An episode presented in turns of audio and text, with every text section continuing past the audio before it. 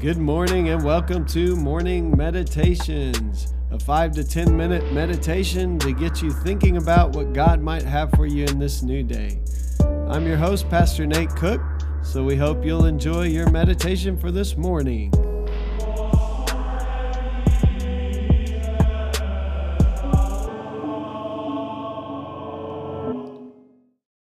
Hey, this is Pastor Nate and this is your morning meditation. It is Wednesday, February sixteenth, two thousand twenty-two.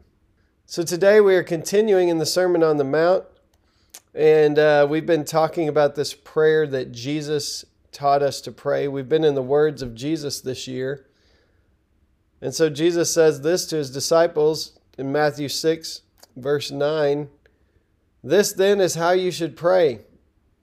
Our Father in heaven, hallowed be your name.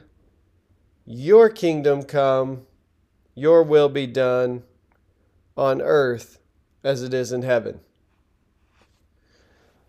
Wow. Those words, I think we have said them so often, especially if you grew up in the church, and especially if you grew up in a church that was more liturgical, meaning that its worship was more kind of set along a pattern and had uh, designated readings every week. You might have said this prayer every week. And those simple words, your kingdom come, your will be done on earth as it is in heaven, they might be easy for us to kind of gloss over. But building on what we said yesterday about the fact that the kingdom of heaven is not somewhere off there in the clouds somewhere that we're going to go to someday, but it is the realm of God. It is the realm where God's will is being done. It is God's uh, kingdom, and, and it crashes in to the kingdom of this earth.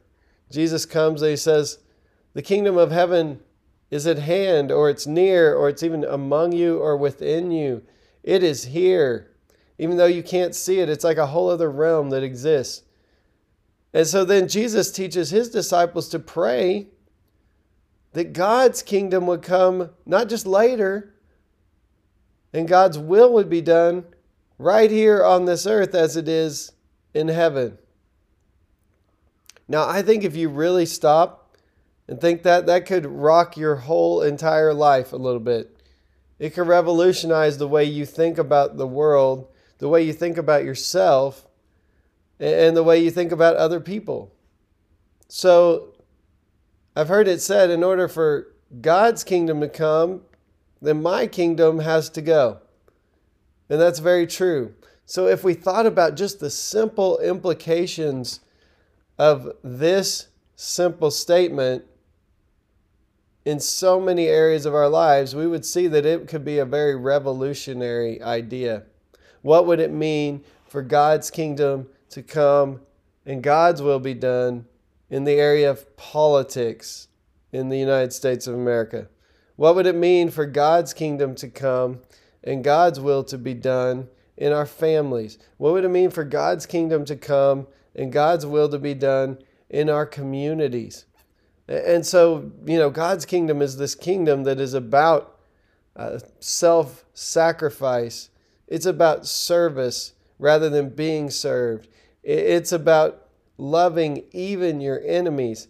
It's about laying down your life rather than trying to make sure everyone notices you. It is about the things, uh, the fruit of the Spirit: love, peace, joy, patience, kindness, goodness, gentleness, and self-control. It is, it is all of these things, um, and it is very opposed often to the way that we live in this world. In the earthly kinds of kingdoms, the earthly kingdoms say, if you want to be in charge, you take power. You jump over whoever you have to, clawing and scratching all the way to become the person in charge. The, the, the earthly kingdoms say that we love our friends and hate our enemies. The earthly kingdoms say that we um, need to be noticed. Uh, we need people to... Um, Just verify uh, uh, verify that we are someone important.